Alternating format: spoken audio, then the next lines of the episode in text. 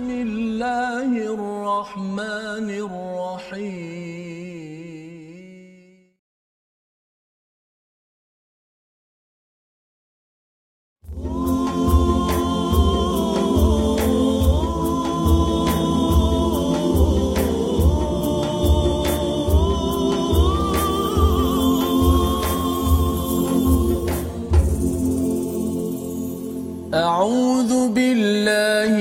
الشيطان الرجيم. بسم الله الرحمن الرحيم. الحمد لله رب العالمين. الرحمن الرحيم.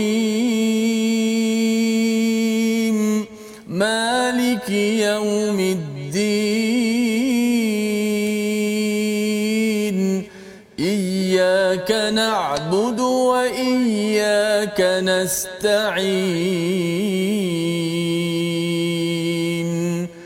اهدنا الصراط المستقيم. صراط الذين أنعمت عليهم. غير المغضوب عليهم ولا الضالين.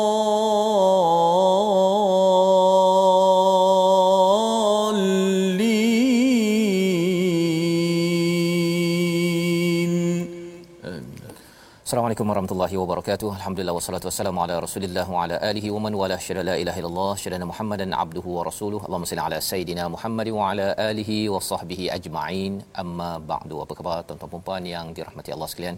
Kita bersyukur pada Allah Subhanahu wa taala kita bersama dalam My Quran Time baca faham amal untuk kita meneruskan halaman 206 pada hari ini daripada surah At-Taubah surah yang bercakap tentang perjuangan surah yang memerlukan kepada kita kembali kepada Allah bertaubat bertaubat dan bertaubat sebagai asas kejayaan dalam hidup kita dan inilah yang kita belajar dan insyaallah pada hari ini kita bersama dengan Ustaz Tirmizi Ali apa khabar Ustaz Alhamdulillah. Sama saya. Saya alhamdulillah Macam mana Ustaz? Ada pergi ke berkunjung-kunjung ke? Oh, ke kawasan setempat? tengok-tengok ya okey ber, melawat-lawat tapi sekarang ni masih lagi kita Betul. ada penjarakan hmm. Ustaz ya jadi terhad sedikit tapi Betul. kita bersyukur pada Allah Subhanahu taala kerana Allah masih lagi beri kita uh, Syawal hmm. masih lagi beri kita lebih daripada itu hidayah yang Allah kata pada ayat 185 untuk selalu kita bertakbir ya kepada Allah itu membesarkan Allah alama hadakum atas hidayah yang Allah berikan dan salah satunya Ustaz ialah kita dapat teruskan dengan dengan Quran Time ya uh, bersama dengan tuan-tuan yang berada di rumah. Jom kita sama-sama mulakan dengan membaca doa ringkas kita. Subhanakala ilmalana illa ma 'allamtana innaka antal alimul hakim. Rabbi zidni ilma. Dan kita ingin berkongsi dengan rakan-rakan yang belum lagi uh, kita kongsikan di Facebook ataupun mungkin di Twitter di WhatsApp untuk sama-sama kita kongsikan. Kita sudah di hujung-hujung surah at-taubah sebelum ya sebelum kita masuk kepada surah ke-10 surah Yunus yang lagi menarik yang kita cantum-cantumkan kefahaman ini memberikan kekuatan semangat dalam kita berjuang dalam kehidupan kita seharian. Pada hari ini kita melihat pada halaman 206, mari kita lihat sinopsis pada hari ini. Bermula daripada ayat 118 hingga 119 kita melihat kepada peristiwa tiga orang yang tidak ikut berperang di kalangan orang beriman dan apakah yang berlaku kepada mereka kita akan saksikan kita akan lihat bersama disambung kepada ayat 120 dan ayat 121 kewajipan dan pahala berjihad bagi penduduk Madinah dan orang Badui dan juga kepada kita. Sebagai umat yang beriman yang perlu meneruskan misi perjuangan Nabi sallallahu alaihi wasallam. Ia bukan terhenti bila terbangunnya Mekah dan Madinah tetapi ia berterusan sehingga ke akhir zaman. Selagi kita ini ingin kembali kepada Allah. Dan pada ayat 122 kita akan melihat jihad adalah fardu kifayah dan menuntut ilmu adalah wajib. Ha, ya, jadi apa kepentingannya kita akan lihat bersama dalam ayat 122. Mari kita mulakan dengan ayat 118 hingga ayat 120 bersama dengan Ustaz Tirmizi Ali. Baik, terima kasih Fadil Ustaz Fazrul.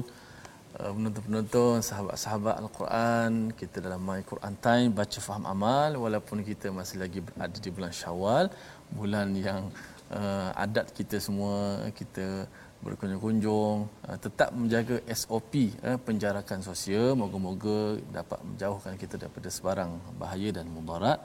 Dan um, moga-moga juga uh, uh, Ramadan madrasah Ramadan yang kita lalui benar-benar uh, mengajar kita erti iman dan juga takwa dan boleh melembutkan hati kita sehingga walaupun kita berada di bulan Syawal kita tidak sekali-kali menukarkan ketaatan yang telah kita lakukan di bulan Ramadan itu dengan maksiat. Jaga bila salam, salam adik-adik ke apa semua tu kan. Betul. Ha, tengoklah yang mana yang yang ada pertalian yang boleh salam ke tak boleh salam itu kena rujuk eh insya-Allah. Mudah-mudahan ha, kita menjadi hamba Allah Subhanahu Wa Taala. Baca pada ayat 118 hingga 120. Auzubillahi minasyaitanir rajim. وعلى الثلاثة الذين خلفوا حتى إذا ضاقت وعلى الثلاثة الذين خلفوا حتى إذا ضاقت عليهم الأرض بما رحبت وضاقت عليهم أنفسهم وضاقت عليهم أنفسهم وظنوا أن لا ملجأ من الله وظنوا أن لا ملجأ من الله إلا إليه وظنوا أن لا ملجأ من الله إلا إليه تاب عليهم ليتوبوا. إن الله هو التواب الرحيم. يا أيها الذين آمنوا اتقوا الله. اتقوا الله وكونوا الصادقين. ما كان لأهل المدينة ومن حولهم من الأعراب أن يتخلفوا.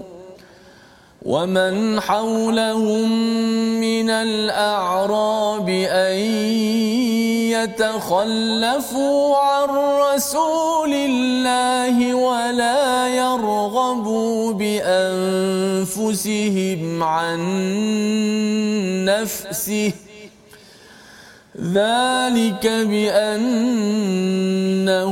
لا يصيبهم ظمأ ولا نصب ولا مخمصة ولا مخمصة في سبيل الله ولا يطؤون موطئا ولا يطؤون موطئا يغيظ الكفار ولا ينالون من عدو نيلا ولا ينالون من عدو نيلا إلا كتب لهم به عمل صالح. إن الله لا يضيع أجر المحسنين صدق الله العظيم Surah Al-Azim begitulah daripada surah At-Taubah tiga ayat yang dibacakan sebentar tadi yang bermula daripada ayat 118 mengisahkan tiga orang daripada sahabat yang tidak ikut berperang. Mereka adalah Ka'ab bin Malik, Hilal bin Umayyah dan Mararah bin Rabi'. mereka disalahkan kerana tidak mahu turut berperang kerana uh, mereka terlambat ya membuat persediaan dan akhirnya tertinggal daripada kafilah perjuangan ke Tabuk pada waktu itu. Sekembalinya Nabi sallallahu alaihi wasallam ke ke ke tempat ya ke Madinah semula maka mereka orang-orang yang uh, tidak ikut berperang bertemu dengan Nabi. Seperti mana perang-perang yang sebelumnya uh, ada di kalangan mereka yang tidak ikut Nabi akan berjumpa dan Nabi akan berjumpa juga dengan tentera-tentera yang masih lagi hidup ya iaitu untuk memberikan harta ghanimah. Jadi apabila bertemunya kumpulan orang-orang yang tidak pergi berperang ini ada tiga sahabat ini termasuk orang-orang munafik ya beza di antara orang munafik dan juga orang beriman yang lemah imannya iaitu orang yang munafik dia tidak mengaku bahawa dia tidak pergi berperang maksudnya dia memberi alasan dan dia memberi sumpah itu yang kita belajar sebelum sebelum ini. Tetapi bagi orang yang beriman bila dia rasa dia tersilap dia mengaku tidak memberi alasan inilah yang dibuat Ka'ab bin Malik.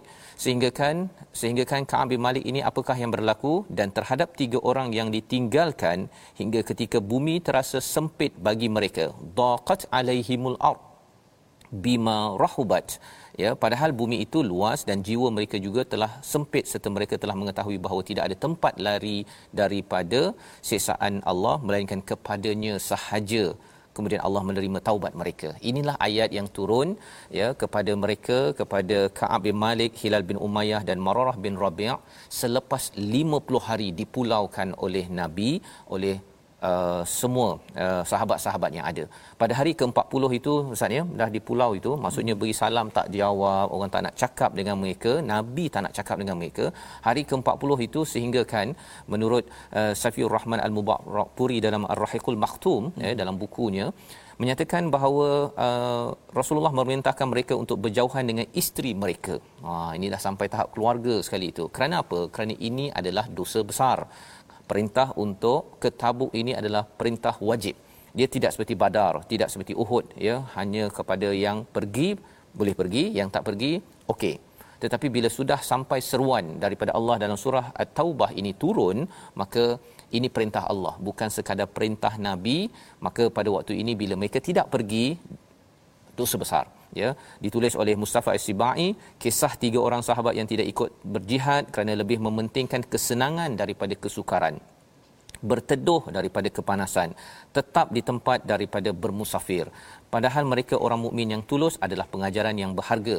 Ya setelah itu iman menyedarkan hati mereka. Mereka yakin telah melakukan dosa tapi itu tidak menghindari mereka daripada hukuman. Ha, apakah hukumannya? 50 hari di pulau oleh oleh para sahabat termasuk Rasulullah cuba tuan-tuan bayangkanlah ya. Balik ke rumah balik ke rumah isteri tak bercakap maksudnya ha, bukannya 3 hari. Ini kalau katakan nabi tak bercakap selama 50 hari hari ke-40 itu sampaikan isteri isteri pun diminta untuk balik kampung. Ha ya. Sampai dikena balik kampung. Pasal apa? Pasal ini satu dosa yang amat besar dan ada hukuman kepada mereka. Pada hari yang ke-50 turun ayat 118 ini ya. Allah menyatakan bahawa mereka dada mereka sempit ketika dipulaukan itu. Malah ada orang-orang musyrik ataupun uh, daripada bukan bukan mukmin bukan Islam yang mem, uh, yang menawarkan uh, perlindungan kepada mereka.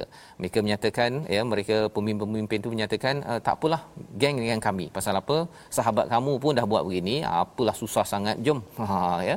Tetapi kata Ka'ab bin Malik ialah itu adalah tragedi yang lebih dahsyat daripada pemulauan tersebut. Lebih dahsyat. Mengapa dia cakap lebih dahsyat? Kerana itu adalah menuju kekufuran. Ya, kekufuran itu adalah lebih dahsyat lagi walaupun nampak seperti lebih lebih senang. Ini neraca iman yang ditunjukkan oleh para para sahabat.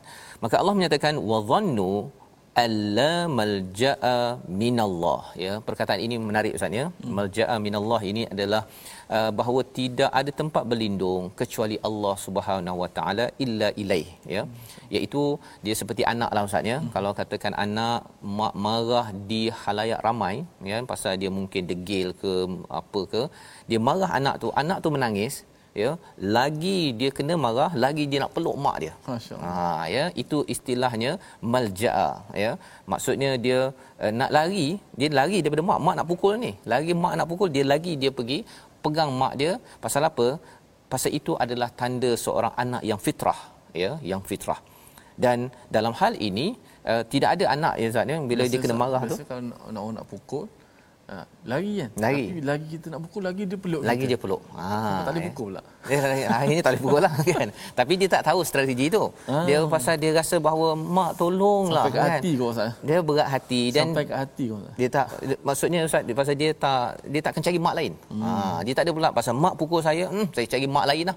Ha, tak ada begitu kan kalau katakan ayah pukul ke marah ke tak ada pula uh, kalau macam ni saya cari ayah lain ha, itu anak derhaka lah tu kan anak derhaka memang buat pengai macam tu tapi anak yang penyayang eh anak yang fitrah sebenarnya bila dimarah dia tahu bahawa dia tahu kesalahan dia Ka'ab bin Malik dia tahu dia silap maka uh, Ka'ab bin Malik tidak makin lari daripada Allah Subhanahu Wa Taala. Allah dah tegur. Nabi sudah menghukum sampai 50 hari. Tetapi kaedah Ka'ab bin Malik ataupun uh, Hilal bin Umayyah dan Mararah bin Rabi' ialah bukan makin lari daripada Allah, makin dekat dengan Allah dan kesannya apa? Thumma taba alaihim liyatubu. Subhanallah. Ya. Allah menerima taubat mereka selepas mereka bertaubat. Sebabnya istilahnya ulama menyatakan taubat manusia ini adalah antara dua taubat Allah. Allah memberikan uh, memberikan peringatan, memberikan peringatan agar kembali kita respon ya, tidak makin jauh lagi daripada Allah, kita respon ya walaupun sukar. Ka'ab bin Malik dihukum 50 hari ya 50 hari lebih kurang 2 bulan tetapi kerana menjalani hukuman tersebut dan tetap juga bersama Allah Allah kata Allah menerima taubatnya ya ha, taba alaihim innallaha huwat tawwabur rahim sesungguhnya Allah ini maha penerima taubat dan Allah ini maha penyayang Allah tetap sayang kepada Ka'ab bin Malik ha, itu yang uh, penting kita faham ya bila kita buat silap kita bertaubat Allah sayang rahim Allah itu sama sebelum kita buat dosa kerana apa? Kerana Allah memberi peluang. Sehingga kan pada ayat 119 Allah menyatakan ya ayyuhallazina amanu taqullaha wa kunu ma'as sadiqin. Wahai orang-orang beriman, bertakwalah kepada Allah jadilah di kalangan orang-orang yang benar. Bersamalah dengan orang-orang yang benar. Siapa orang yang benar? Ka'ab bin Malik. Ha ya. Walaupun tersilap tapi mengaku itu adalah orang yang benar. Maka Allah kata ketika mereka sudah dihukum itu jangan dikecam jangan dipulaukan lagi jangan dihina. Dulu kamu tu tertinggal perang tabuk. Tak tak boleh. Ya wattaqullah ittaqullah wa kunu ma'as sadiqin. Inilah sifat bagi orang yang beriman. Bila ada orang buat silap dia sudah bertaubat jangan dikecam. Ya jangan buka cerita lama pasang balik video lama ke gambar lama. Semua itu tanda tak ada iman. Ya orang beriman tidak akan buat perkara-perkara sedemikian.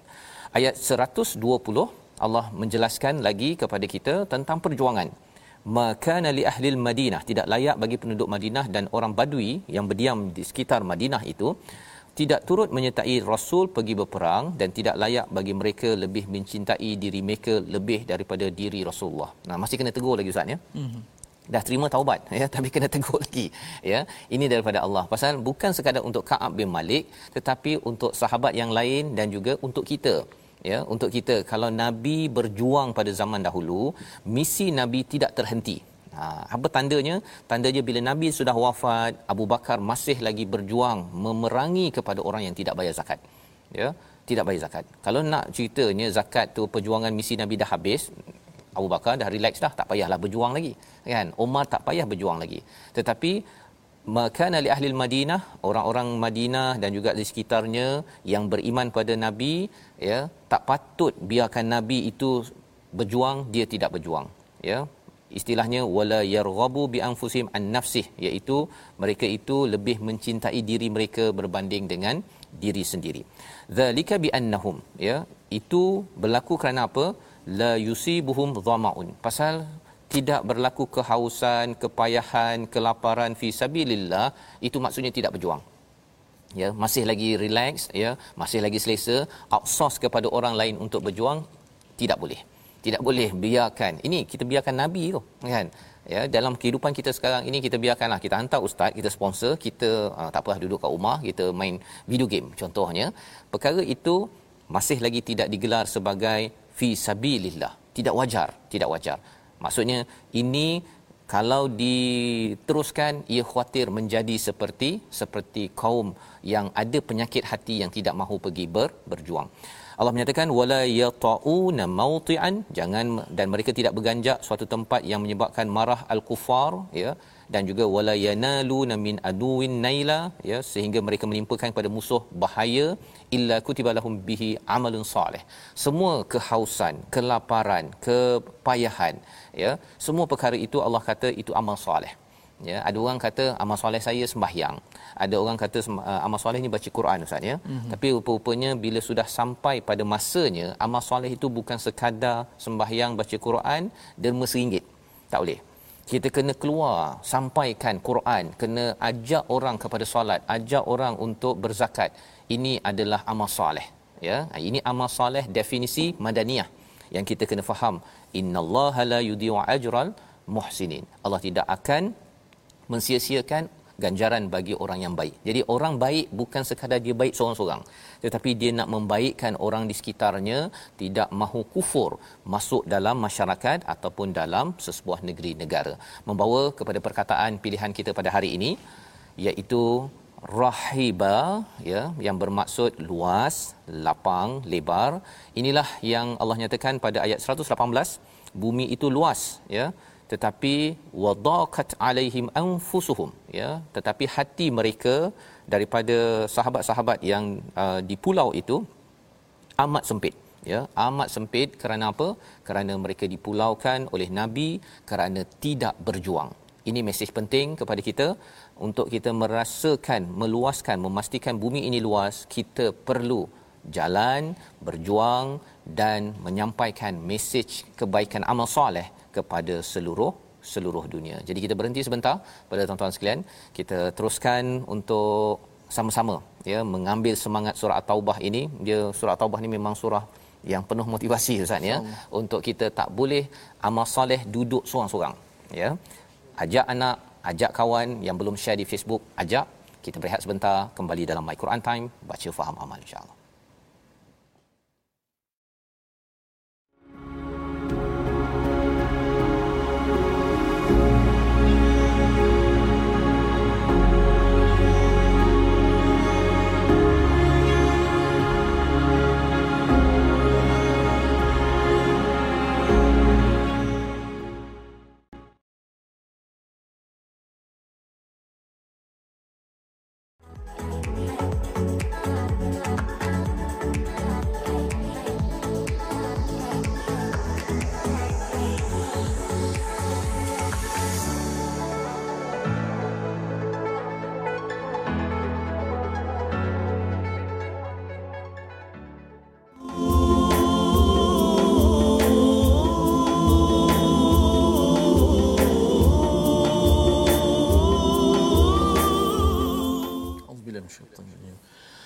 وتوبوا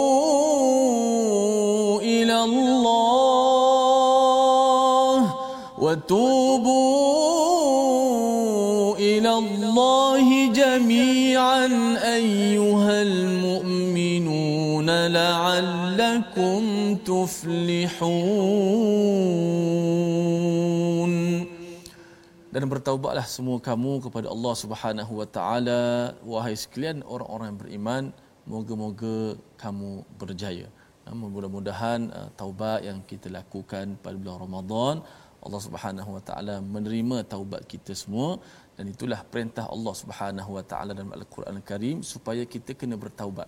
Kerana kita ni tidak terlepas daripada salah dan silap, dosa dan sebagainya, kita mustahil untuk kita boleh sifarkan kesalahan tak buat langsung kesalahan atas dunia dan itu adalah sifat manusia tetapi sebaik-baik kesalahan itu hendaklah kita bertaubat kepada Allah. Amin.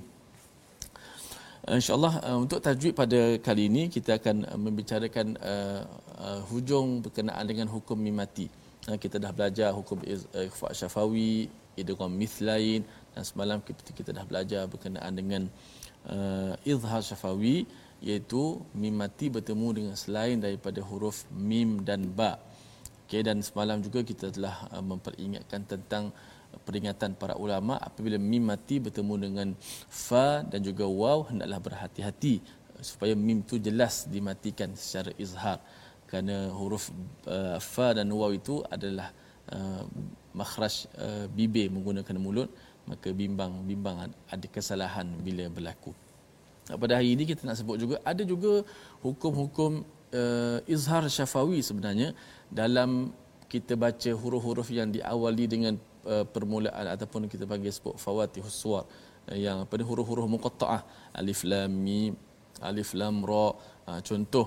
Kalau kita lihat dalam surah al-baqarah lah kalau kita baca alif lam mim sama dengan zalikal kitab kan? Bismillahirrahmanirrahim Alif Lam Mim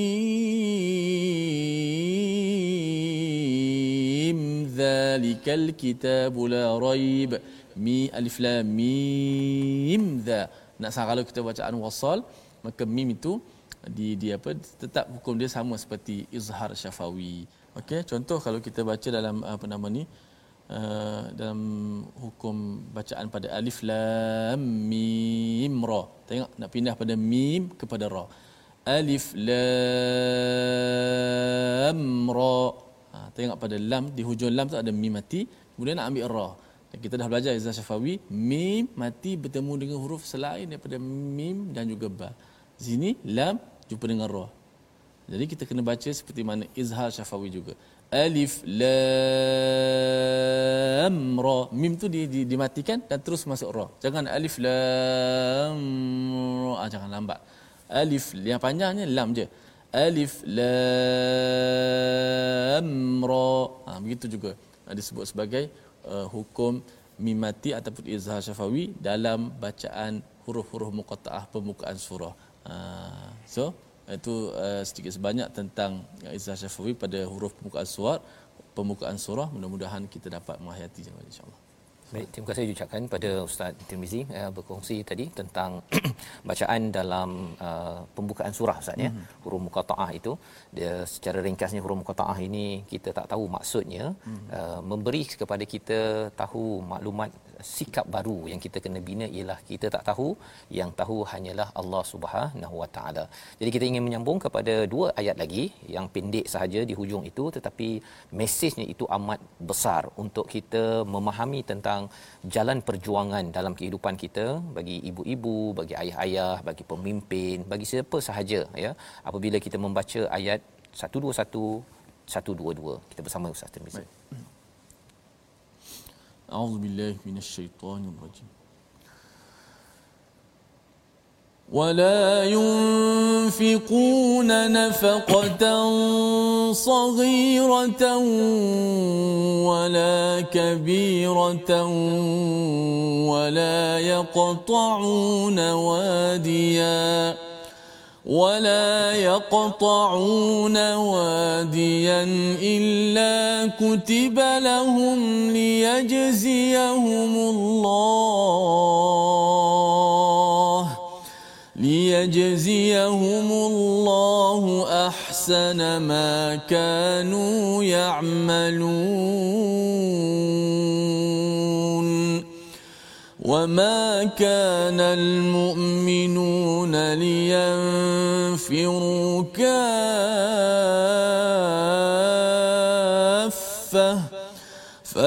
فلولا نفر من كل فرقة منهم طائفة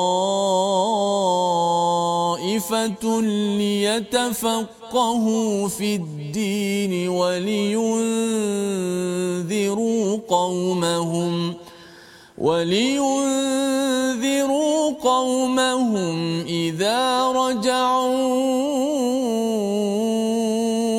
إليهم لعلهم يحذرون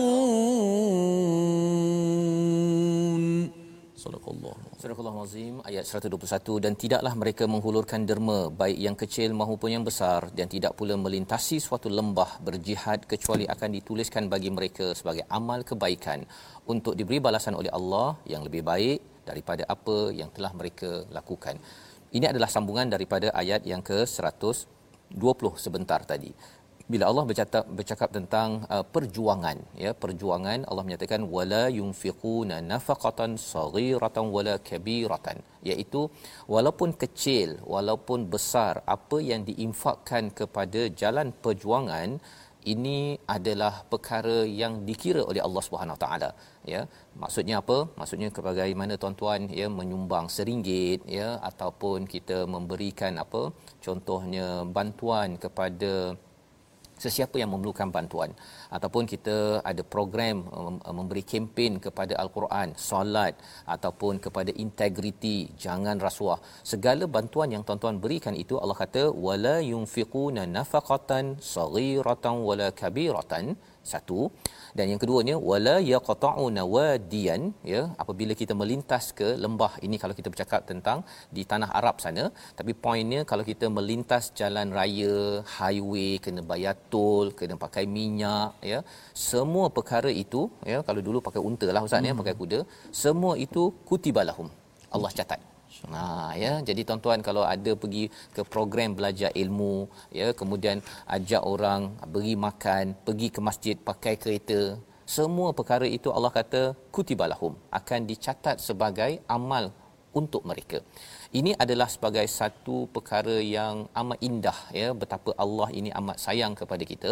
Dan malah kalau kita lihat kepada sejarah bagaimana uh, sahabat ustaz ya. Hmm. bila uh, Ka'ab bin Malik itu telah diangkat hukumannya pada hari ke-50 itu kalau mengikut kepada Safiur Rahman Mubarak Puri mereka bergembira. Pasal awalnya mereka boykot pasal hmm. diarahkan oleh Tuhan kan diarahkan oleh Allah.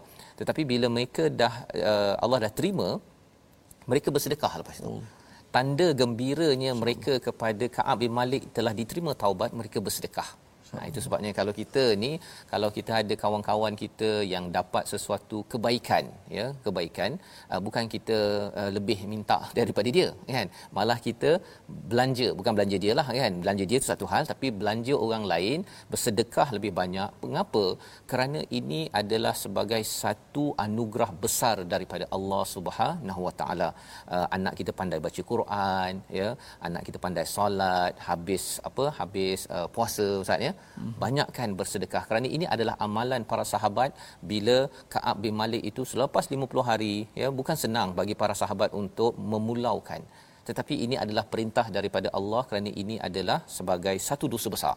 Dosa yang sebenarnya perlu dielakkan tetapi ada yang ter tersilap dalam hidup. Ya kita ingat kita sedar malah kata Ka'ab bin Malik ya menurut uh, hadis riwayat Bukhari dia menyatakan bahawa Ka'ab bin Malik ni ustaznya kena pulau tu dia ada keinginan untuk membuat alasan palsu.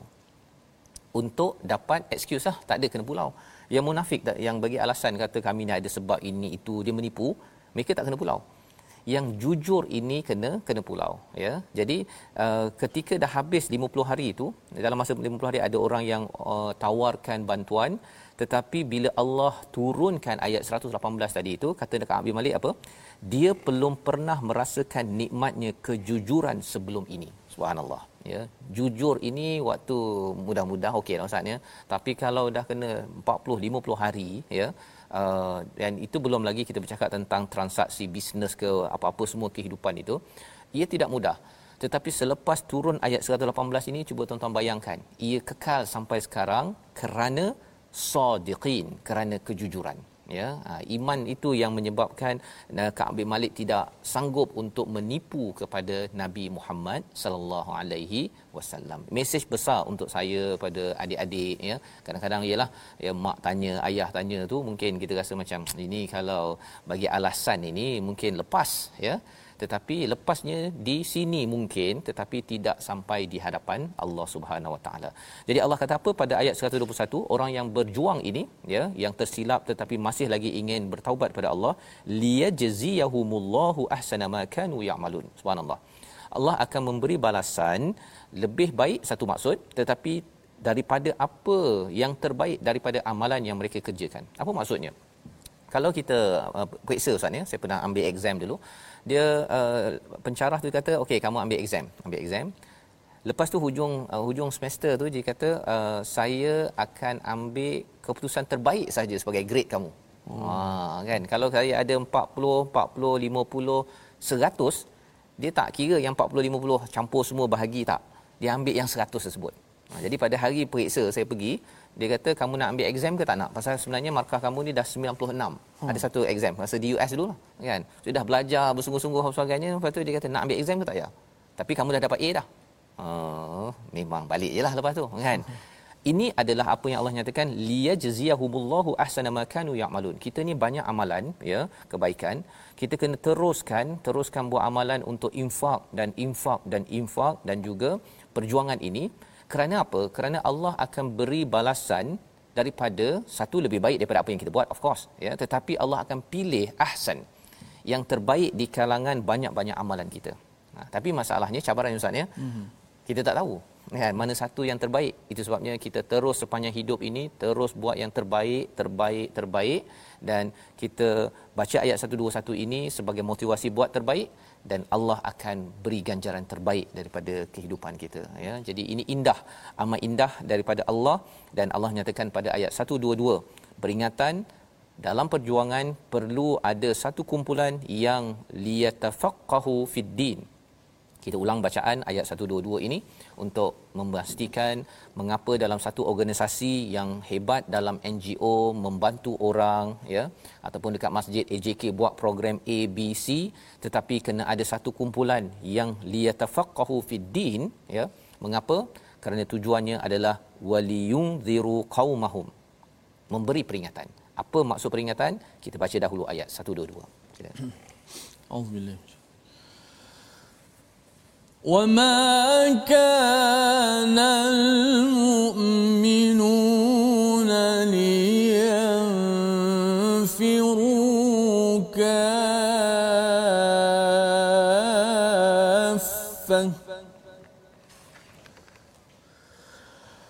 فلولا نفر من كل فرقة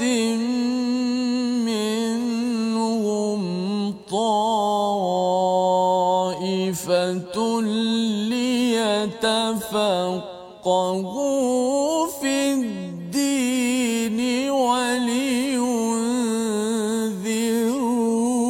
قومهم إذا رجعوا إليهم. ولينذروا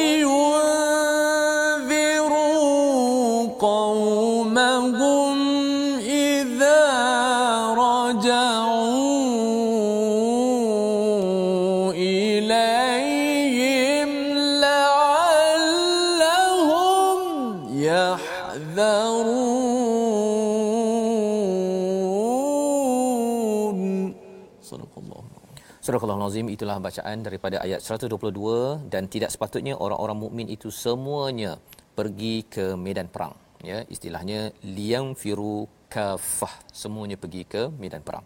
Falaula nafara min kulli firqatin. Ya minhum iaitu mengapa sebahagian daripada setiap golongan di antara mereka tidak pergi untuk mendalami ilmu pengetahuan agama mereka dan memberi peringatan kepada kaumnya jika mereka telah kembali agar mereka dapat menjaga diri mereka.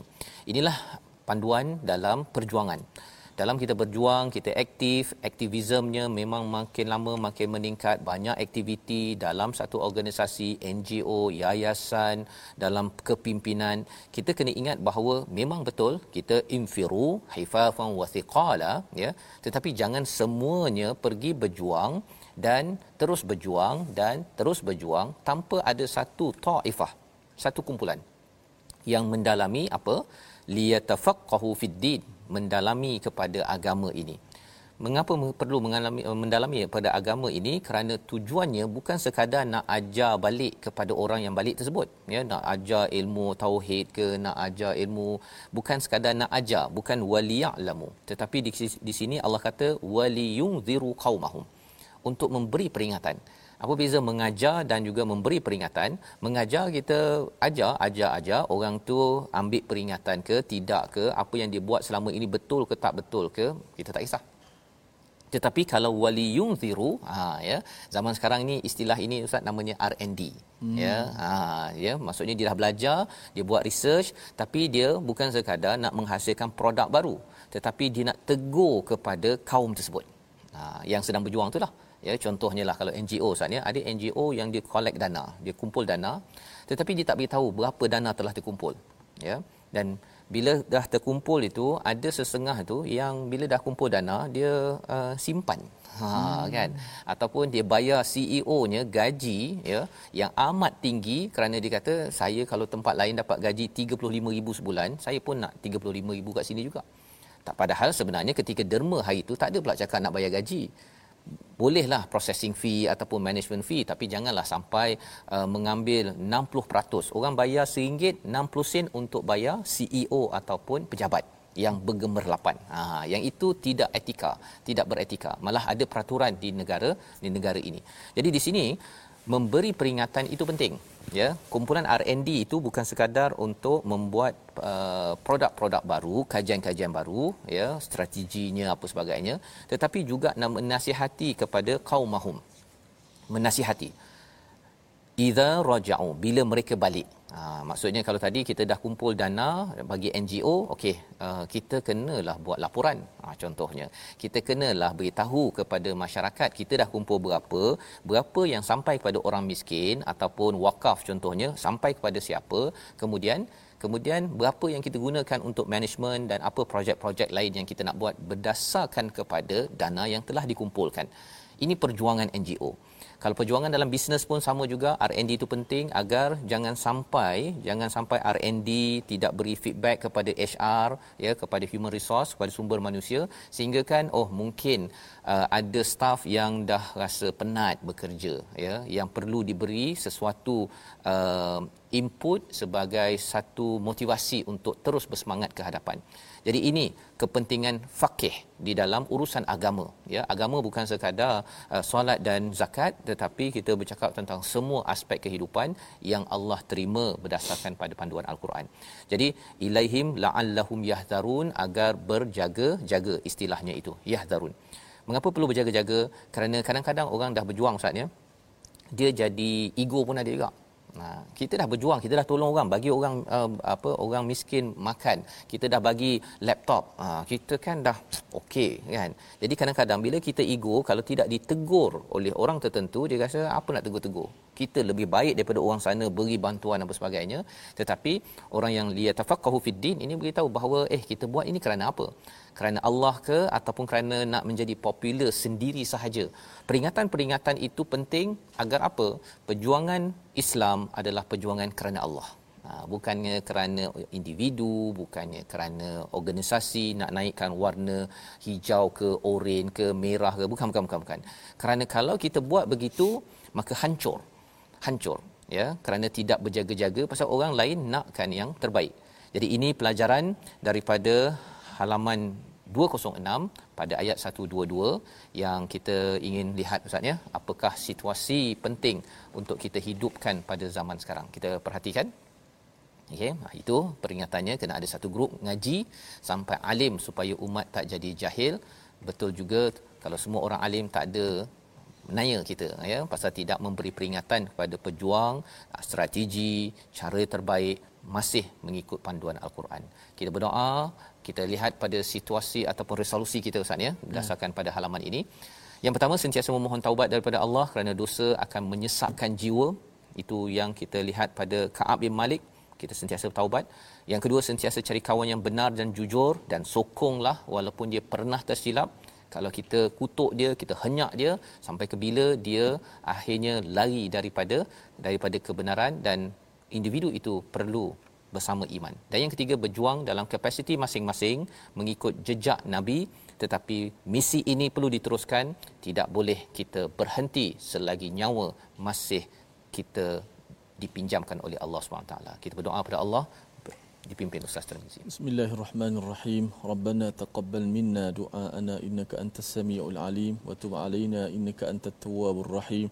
Waghfir lana warhamna innaka antal ghafurur rahim. Da'wahum fiha subhanakallahumma wa tahiyyatuhum fiha salam wa akhir da'wana anil hamdulillahi rabbil alamin.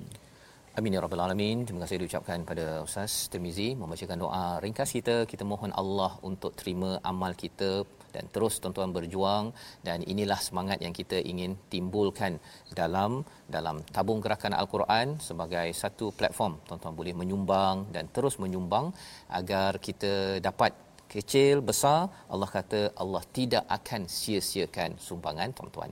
Kita bertemu pada jam 5 pada jam 10 malam dan 6 pagi. Rancangan ini dibawakan oleh Mufas. Mendoakan tuan-tuan terus bertaubat walaupun tersilap kerana kita tahu kita sedang dalam proses menuju Tuhan. My Quran Time, baca faham amal insya-Allah.